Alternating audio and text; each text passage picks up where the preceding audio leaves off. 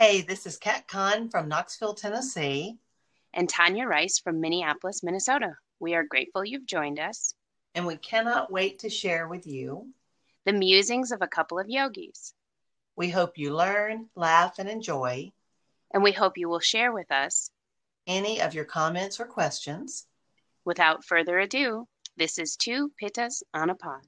Hey, Kat. Hey, Tanya. How's it going? It's going good. Are you am, ready for this? I am very ready. Kind of excited to talk about the crown chakra. I know you're going to give us all kinds of cool, groovy stuff, and I'll share what what I got. Also, cool, groovy stuff. well, the crown chakra is known as the thousand petaled lotus. It's the symbol of purity and spirituality. It's it is our highest energy in both terms of actual location and of spiritual vibration. And this chakra represents liberation, the bringing of great knowledge, a state of enlightenment, inner wisdom, and a connection to the highest state of enlightenment and spiritual growth, and it represents the union of the higher self and divine. I love that. So, when you think, uh, because the color is white or violet, so what do you usually associate? I always th- associate white. Uh, I'm probably 50 50. I'm yeah. probably 50 50. Only because, you know, the chakras align so much with Roy G. Biv and the V being the violet and the highest vibrational light. Mm-hmm. And in theory, white light is actually antimatter. It's actually like darkness, but you know, it's like that whole light mm-hmm. without dark, the sun without the moon, you know, that whole duality that what is actual light but the absence of mm. darkness, mm-hmm. or verse, vice versa, what is darkness but the absence of light.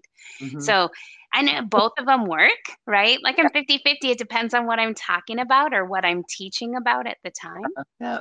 Well, I generally go with white, but I do like the idea of violet also because it's just that little bit lighter than the indigo of the third eye. Yeah. Um, but the element is energy. Location is at the top of our head. The associated body parts are the center of the head, the brain, the fontanelle, gemstones, black opal, diamond, quartz, sunstone, Selenite. Selenite. Ah, yeah. Flower essences, lotus, star tulip, and yarrow. Mm, yarrow again. I think you need yarrow. No, I think I need yarrow. Okay, we need to put that on your list. So for you listeners, Tanya's making a list of essential oils she's going to bring to me when she comes to see me in Tennessee. So and it's going to be so soon. It's like only a month and a week.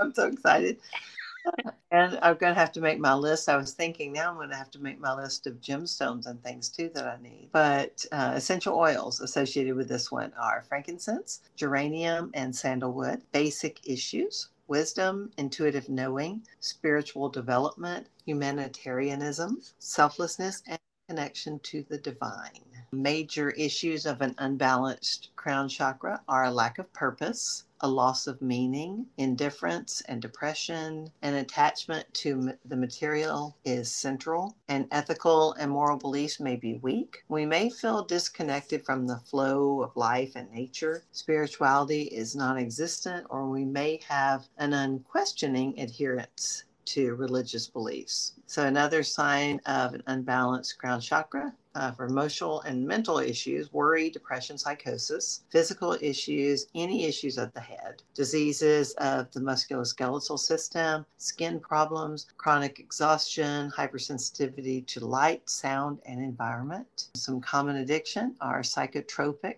and mind altering drugs and material acquisitiveness. So, gathering material things. Ooh. I know. So uh, maybe quit telling you all the oils and stuff I need, need you to bring me.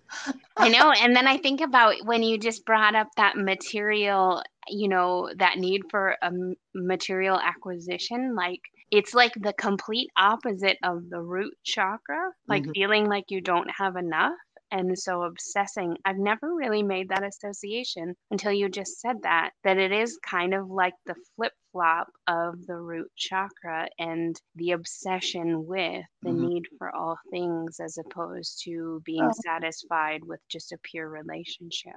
Well, and we get, you know, this is like the state of enlightenments up here at the crown. It should actually then be the ability to let go of all material things, which is so cool that you brought that up. But when the crown chakras balance, it's it opens us up to profound awakenings. It connects us to our spiritual nature as well as the divine. You're able to fulfill your true destiny and you have a sense of bliss. I think I'm always blissful. How about you?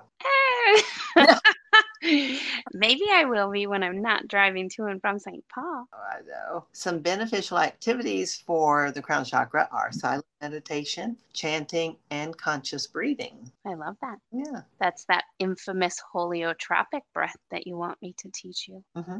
Mm-hmm. Plus any sort of energy healing and, you know, spiritual belief too. I love that. This chakra, if we stay in line with their our book, The Anatomy of the Spirit, and all of the things Caroline Myss tells us. This chakra is the center of our devotion, inspiration, and prophetic thoughts. This is where we transcend and where we have mystical connection and downloads. And I know that I have met people who have said, Yep, I had a visit last night from an angel, you know, whatever it was. And I had this information download. It was very clear to me what I need to do right now to change wow. my life or where to go. Yeah, very cool. Wow. Mystical downloads. This is where we feel spiritual issues this is also where we feel dark days. And anybody who has suffered any sort of mental illness knows or can understand exactly what that means. Or even people who have come to the other side of it can look back and say, oh, yeah, those were my dark days. Do you ever remember having a period of dark days? Yeah. Yeah, me too. As a lot of people, though, keep, you know, they shove it down. Eventually it's going to come out. You know, if you ever have one of those kind of periods. Yeah, it's healthier to be able to look back on it and use it as a learning tool. Mm-hmm. Like what you said, it's not so much what happened, but it's how you've moved through it and how you've used it as a learning device for future not dark days, right?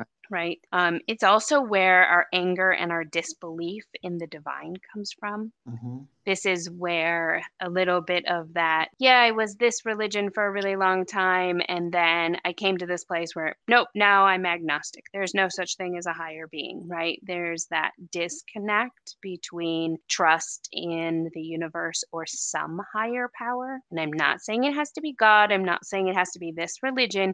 It's for you to decide, even if that higher power is simply grass and sun nature. It doesn't have to be something specific. It doesn't have to have a name. It doesn't have to even follow any sort of institutional church, but belief in something larger than yourself. Mm-hmm. It's when you believe that you are the largest thing that the crown chakra becomes out of balance. We talked a lot about that in some of my psychology classes that faith, people that have faith are generally healthier mentally. And it can be a faith in a tree or a faith in something greater than yourself. Yeah, that it is bigger, longer, older, smarter, taller, knows how to live without your moodiness. Mm-hmm. Yeah, absolutely. This is where we fear the loss of identity, too, of who I am. This comes out of that deep relationship with our tribe. And I think you alluded to it when you talked about that sort of unconscious belief in a religion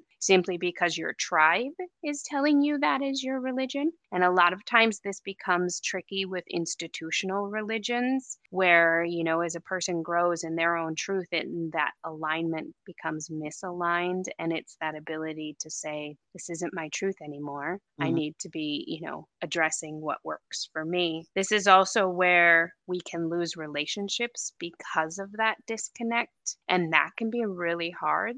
Like you said, sometimes people will simply stay where they are so as not to rock the boat or lose relationships which is really a tricky place to be living in because you're admittedly saying, I'm willing to be completely out of balance in order to maintain this relationship. Yeah. A sad way to live life. It be it can be very tricky and very damaging. Yep, absolutely. This is also why depression can become such a big thing, and also where pulling away from people becomes a part of our response because we have this big disconnect that we're like, okay, I can't choose. What do I choose? I'm going to lose one or the other, and I don't know how to choose that. And so instead, we just kind of step back a little bit. Oh, I'm not going to choose. I'm just going to keep stepping back, keep stepping back, keep stepping at, and hopefully they'll choose for me. which is not necessarily helpful either. But it's that mentality. And this is a quote from Caroline Myss mm-hmm. if I leave them, they can't leave me. Uh. Right. But that's that mentality of preservation for the seventh chakra. Right the powerful good parts of the chakra, though, like you were talking about, is our ability to connect with the divine, to connect with our faith, to trust in that faith and what it represents for us and what it represents for our life, and being able to say, I love you as a person. However, your truth and my truth are not the same. Mm-hmm. I can still be your best friend. I can still get along with you. I can still live in the same home with you if that's what it takes. I can still coexist with you, even though your truth and my truth are not the same. Mm-hmm. If everybody believed this, we could save the world, Kat. The world. We could yeah. save the world. I tell you, with this is also your inner guidance, your inner light, your insight, your intuition. This is how you can anticipate a lovely aura mm-hmm. before it enters the room. You can feel the presence before they even come. Mm-hmm. This is also how you can feel an awful aura before it gets to you. It's this awareness and this ability to connect to that intuitive sense. It's the ability to see and trust in healing. Mm-hmm. I know I can be better. I trust and believe I can be better. Mm-hmm. Right? This is where our energy work and our devotion comes from. This is where we seek that deep connection spiritually, and it lines up straight up with the root chakra. It's like whoop, zips you straight up. Right through the core, right through the heart chakra, right up through the crown of the head, zipped up tight. It's also living awake in a fully conscious state, living in the moment, seeing things as they really are instead of yeah. through rose colored glasses. Or blinded by the veil of misperception. Mm-hmm. Um, seeing yourself as whole. You know, that's, I think that's hard for a lot of people. You know, it's too easy to pick apart the things that need to be fixed. Right or accepting your brokenness as perfection. Yeah. It's like the stained glass never looked at itself and said, Well, I'm not one pane of glass. Mm-hmm. You want to hear the meditation I did for this one? Yeah. Um, I don't. I mean, I wrote this one. I it to me it seems too simple for someone else not to have done this before. so more than likely, I just thought of it, and but 50 million other people have done this one. But anyway, I think this one is one that I like for the crown chakra, just sitting in a comfortable position, especially really elongating your spine, allowing your breath to be full and easy, and picturing in your mind a bright light right above your head. So the light can be white, the light can be violet, whatever suits you best that day. And in the center of the light, picturing a lotus flower. And as you inhale, picturing the lotus flower closing. And as you exhale, picturing the lotus flower opening. So having it open and close with your breath. And then notice as the lotus closes up less with each inhale, and notice how it begins to open up wider with each exhale because our breath starts to slow and so you're not closing it quite as tight, but just continuing to watch that flower in the light in your mind for three to five minutes. I love that. One that I've done with students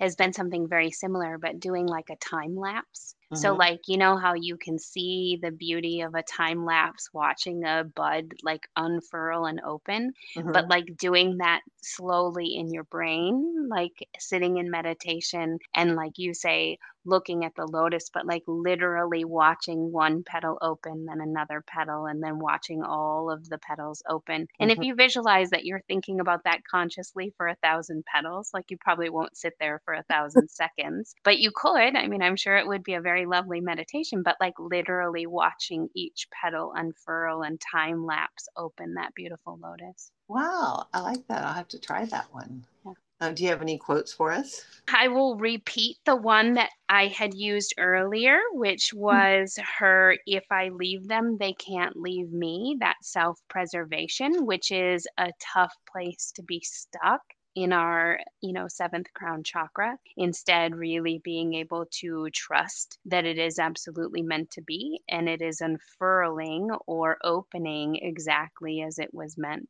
Mm-hmm. I love that. I have one by, and I cannot pronounce the name, Lao Tzus. Knowing others is wisdom, knowing yourself is enlightenment. I like that. If you haven't read the book As a Man Thinketh, Mhm. I recommend that book. That is an amazing book for the crown chakra for intention setting, which I know is one of the topics we're going to be talking about soon. So, Well, you know what? I am just jumping my little happy ass over onto Amazon and as a man thinketh right now. book junkie. I know. All right. Oh. So I think we should toss in just a posture or two to be on top of your head. Headstands, amazing for the crown chakra. It also helps you to flip flop your, you know, just vision of the universe by literally flipping it upside down and looking at it from a different vantage point. But any inversion, if headstand is not in your practice yet, then any sort of an inversion works because you're bringing that same sort of flip flop to your vantage point, which is really great for the third chakra to look at things through another person's eyes. Yeah, like downward facing dog, rabbit is great. Also, I like using that same lotus, but using the lotus mudra above your head in tree pose. Lotus Mudra. Mhm. I love that. Absolutely. Any sort of a meditation with Lotus Mudra is also really great for the crown chakra. hmm Yep. Setting intentions, I agree. positive affirmation. hmm And those silent meditations, that is so powerful for this chakra. That's when I first started meditating. That's what I did. And I go back to that a lot. I do a lot of affirmation meditations and breath meditations, but just silent meditations are hard sometimes to be silent with yourself, but they're so freaking powerful. Yeah, absolutely. Listening, Mhm. listening to your own inner truth. Yeah. And some days they end up being refocusing meditations, and that's okay too. Sometimes it's purely being witness to yourself, which Mhm. is sometimes really tricky. Yeah. I love that. So if anybody has anything they want to share with us, remember reach out, let us know your thoughts. We would love to hear what you have to say. Anything you want to add or share about the seventh chakra. That would be perfect. So prepare yourself for a profound awakening. Perfect. I'm Kat Kahn. And I am Tanya Rice and this is Two Pittas. on a pod signing off. Thank you for listening to Two Pittas on a Pod. We're grateful you joined us. Join us again for more musings of a couple of yogis. We hope you learned, laughed, and enjoyed this podcast. And we hope you will share your comments or questions. Email us at twopittasonapod at gmail.com. And like us on Facebook and Instagram at Two Pittas on a Pod.